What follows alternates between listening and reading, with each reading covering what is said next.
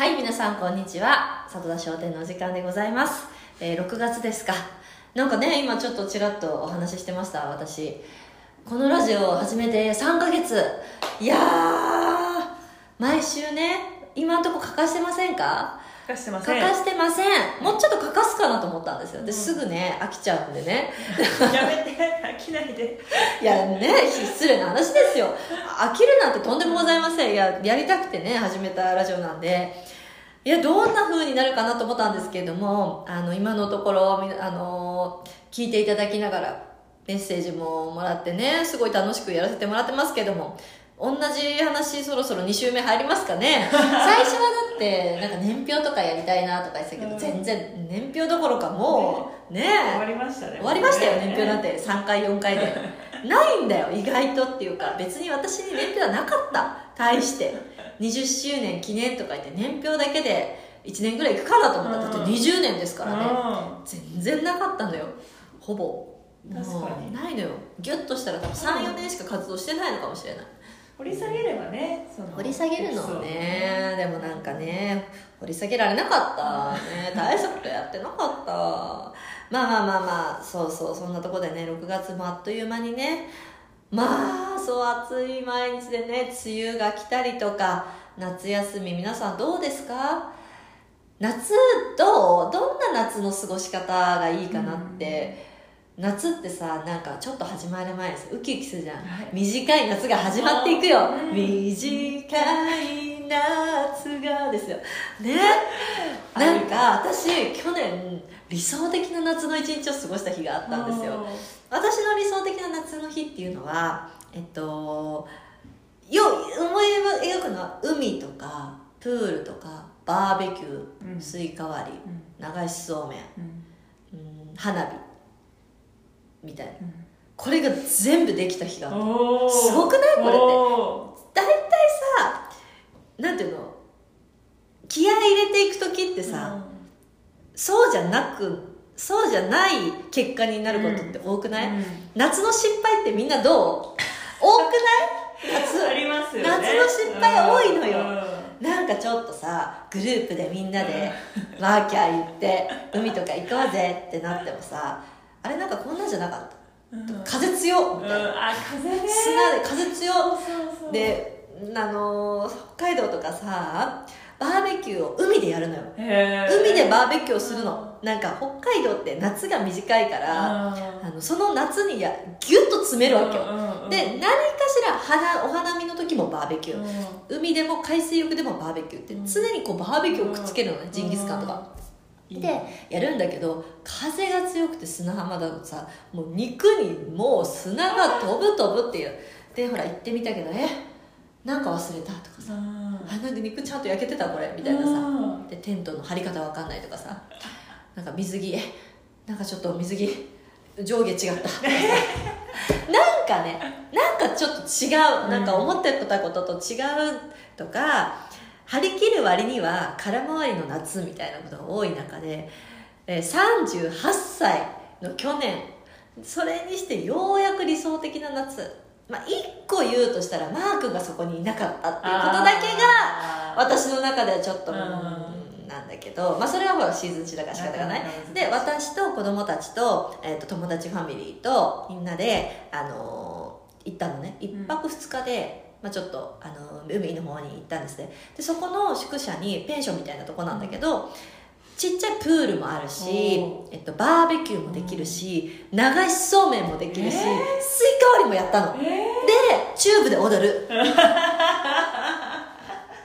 ていうことができたのよ。うん。一一泊二日で。うん。でまず条件として天気がいいかどうか、うん。誰も病気熱ないかどうか。当時まだほら、そう去年だから咳鼻水でもうもういけませんみたいなみんなで前日に PCR 検査してしっかりうん大人ですから。あでその時にニューヨークからの友達も家族も来てたの。あでやってさ。あでみんなでちょっとバスみたいの借りてそうよ。で行ったのね。あで天気が良くてでプールもねうん。まだ子供たち小さいから広いプールはダメなのよ。はいはいはいやっぱり多少浅くてうん。行き届くプールぐらいだったのようん。たまたま行ったとこ。あ素晴らしで浮き輪とかもちゃんと、うん。あの空気入って 空気これもあるじゃない。こんなはずじゃなかった。まだままだだ膨らまない、まだ。ちょっと待って。あのポンプみたいな。そう持ってきてないからそれ。っていうね。あるけどこの管あるけどがない管がないとか。そうでも空気入れもさ完璧でさうん。で流しそうめんとかもさやれてやっていただいてさそこの宿舎の方に。でスイカ割りも実はあります。ええー、スイカも割れんの？みたいな。この時点で完璧ですよ、うん。で夜はさ子供たちがなんかカラオケみたいなのもあってそれもね見えないとこじゃない。ちょっとこうあのガラスだから見えるの、うん。それも親としては最高よ、うん。やっぱり夏って危険も伴うよ、はい。なんとなく夏と危険って隣り合わせじゃないですか、な何歳でも、そういうのもね全部完璧でであの大人はねちょっとその後バーベキューと飲みなんかお酒でも飲みながらこう踊ってさ、ねイエーイとかやってさ。で次の日は海行って、で海も別に予約とかもちろんしなかったんだけど、うん。海の家もう何年ぶり、うん。夏ってそういえば私ニューヨークとかにいたから海の家っていうものをそんなに経験しなかったんだよね、で何あのラーメンとかさ、うん。なんか食べるんですよ。美味しいね。焼きそばとかさね。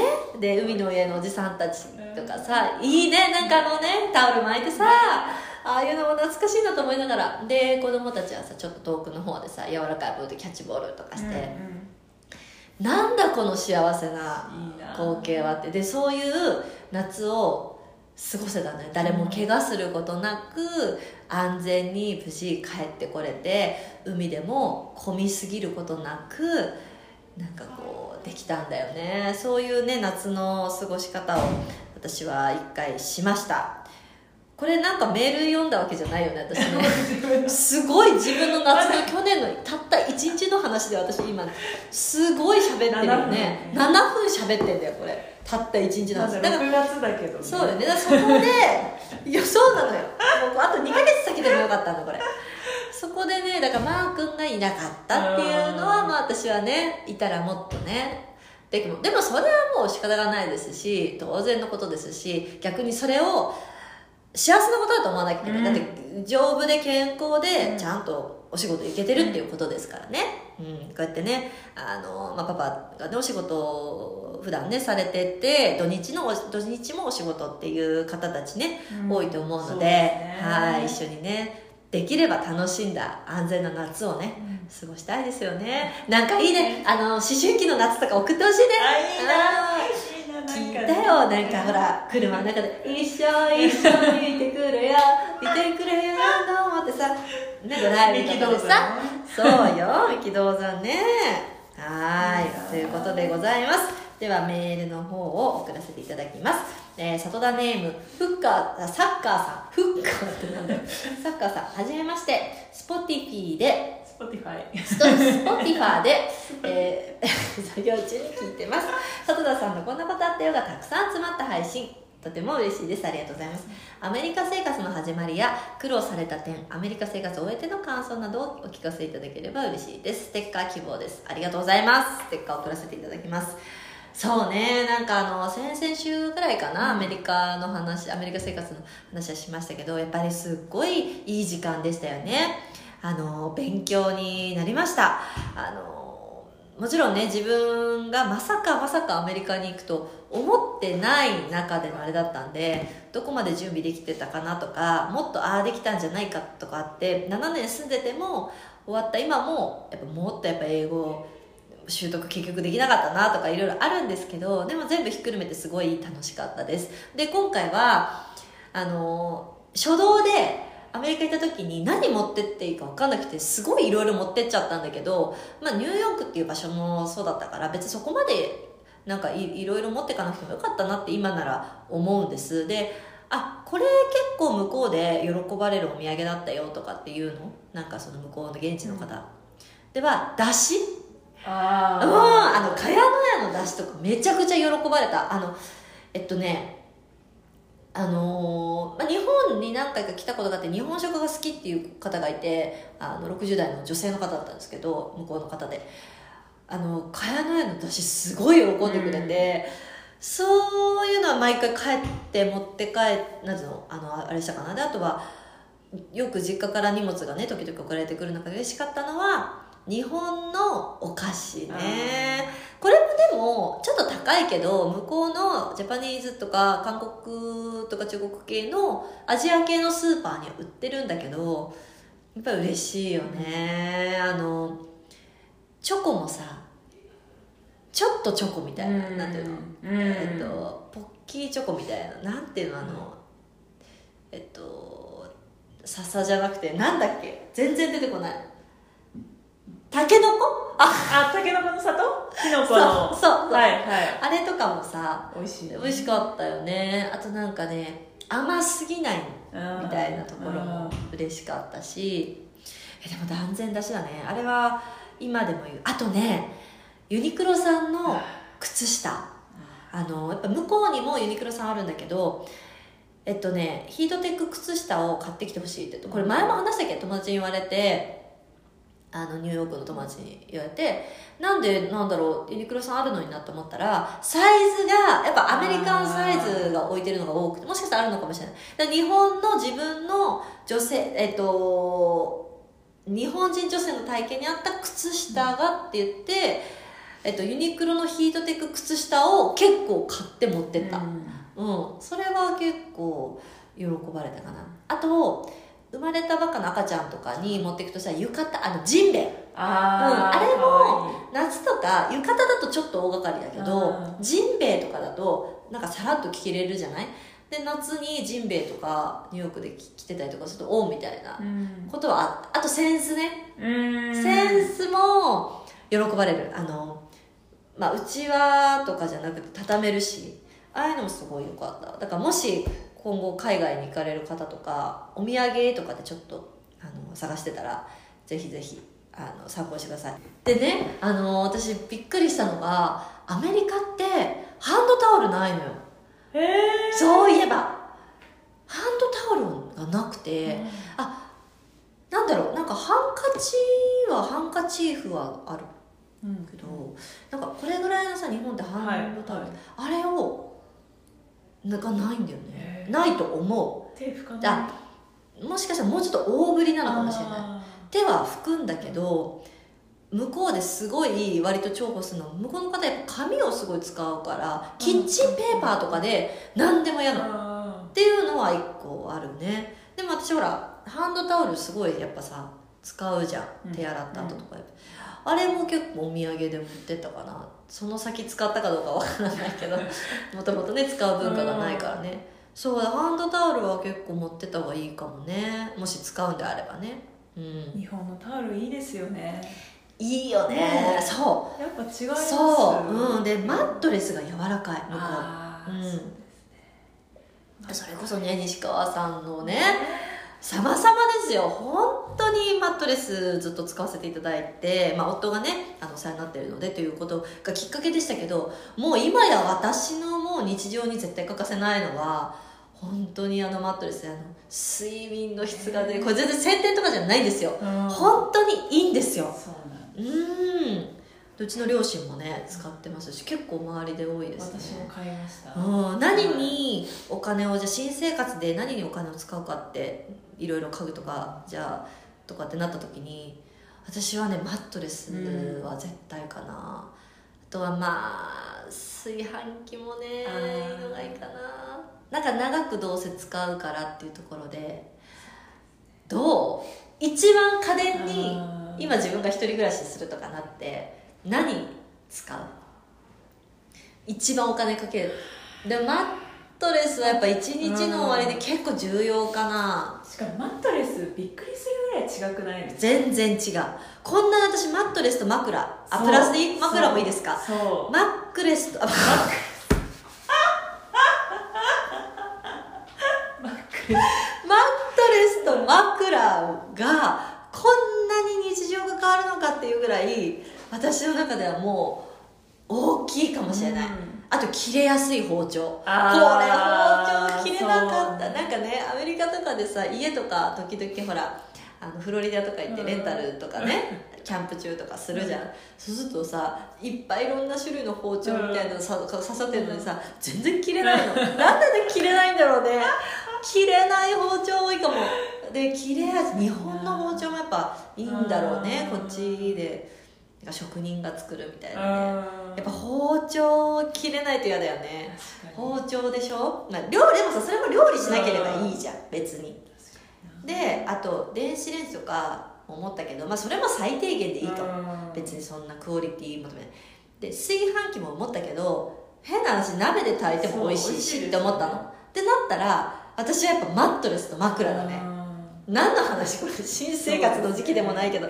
でもやっぱそれぐらい家具大きいよね。って思いますね。ベッドいらないからいいマットレスが欲しい、うん。そうですね。うん。なんかね回し物みたいになっちゃったけど。そういやでもね本当にいいから言ったの。そう。私だって別にねそう。なんてわけじゃないですからね。この話いいですよ。いいですよ。はい。というわけでありがとうございます。えっ、とサッカーさんでしたねさあじゃあ続いて最後の2通目ですね。これは。嬉しいな嬉しいな。えーと札田ネームももりんさんです。まいちゃんこんにちは。ハロプロ時代からのファンです。ありがとうございます。いつもインスタラジオを拝見しています。私は女児2人。えー1年生と年中の母です。あ近いね、ううんん、フルタイムで共働きをしております。私の息抜きは土日仕事休みの朝に舞ちゃんのラジオを聞きながら泣ける。10キロランニングをすること？すごい。すごい。舞ちゃんの息抜き方法は何でしょうか？日焼け防止のためにフェイスカバーをして走っているのですが舞ちゃんとマネージャーさんのやり取りが面白くフェイスカバーの下で笑いながら走ってます。嬉しい。ラジオを聞くと元気が出ます。ぜひ教えていただけると嬉しいです。ありがとうございます。嬉しいね。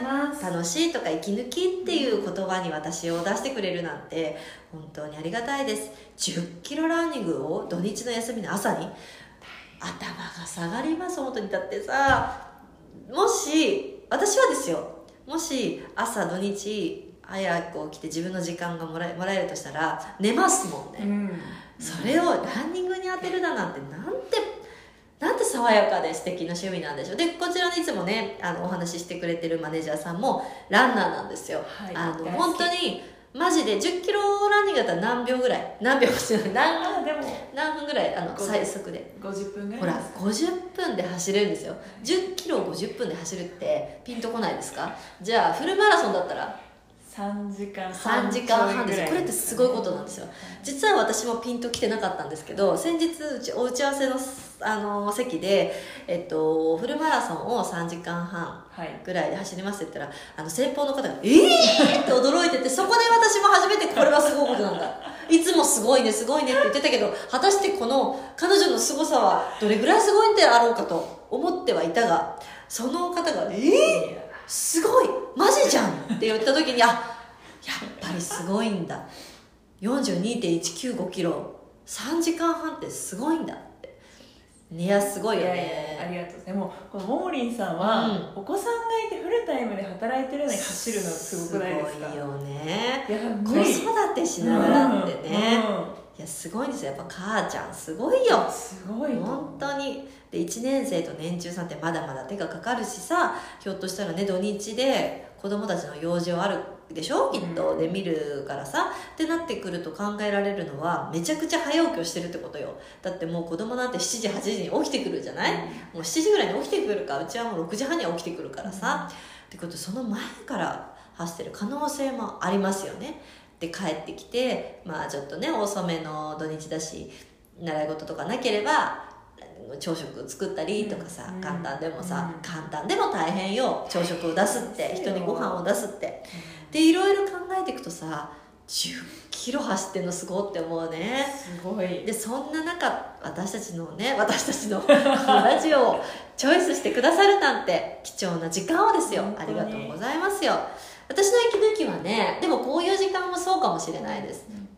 うん。息抜きかな。やっぱお仕事の時間はねありがたいですよね。お仕事が息抜きっていう風に言えるなんてすごいありがたいなって思うけどでもこういうお仕事はお仕事でもこのラジオのお話しするっていうあのこの種類は私の中で結構息抜きになっててそれは結構子育ての息抜きとか自分を見つめ直すとかなんかそういう風な時間でもあるかな。で最近はやっぱりドラマ見る。でこの間、今日から見たのがさあのお相撲さんのあれ面白い面白い。ネットフリックスでなんちゃらっていう題。リうん、はい。っていう題名なんだけどめちゃくちゃ面白い。まだね私はね1話のね、うん。20分ぐらいしか見てないんだけどもう面白いね。すっごく面白い。ああいうのを息抜きですね。だから本当エンタメエンタメって支えられてますねはいねだからまたちょっとね最近またあのそういうドラマとかを見れるような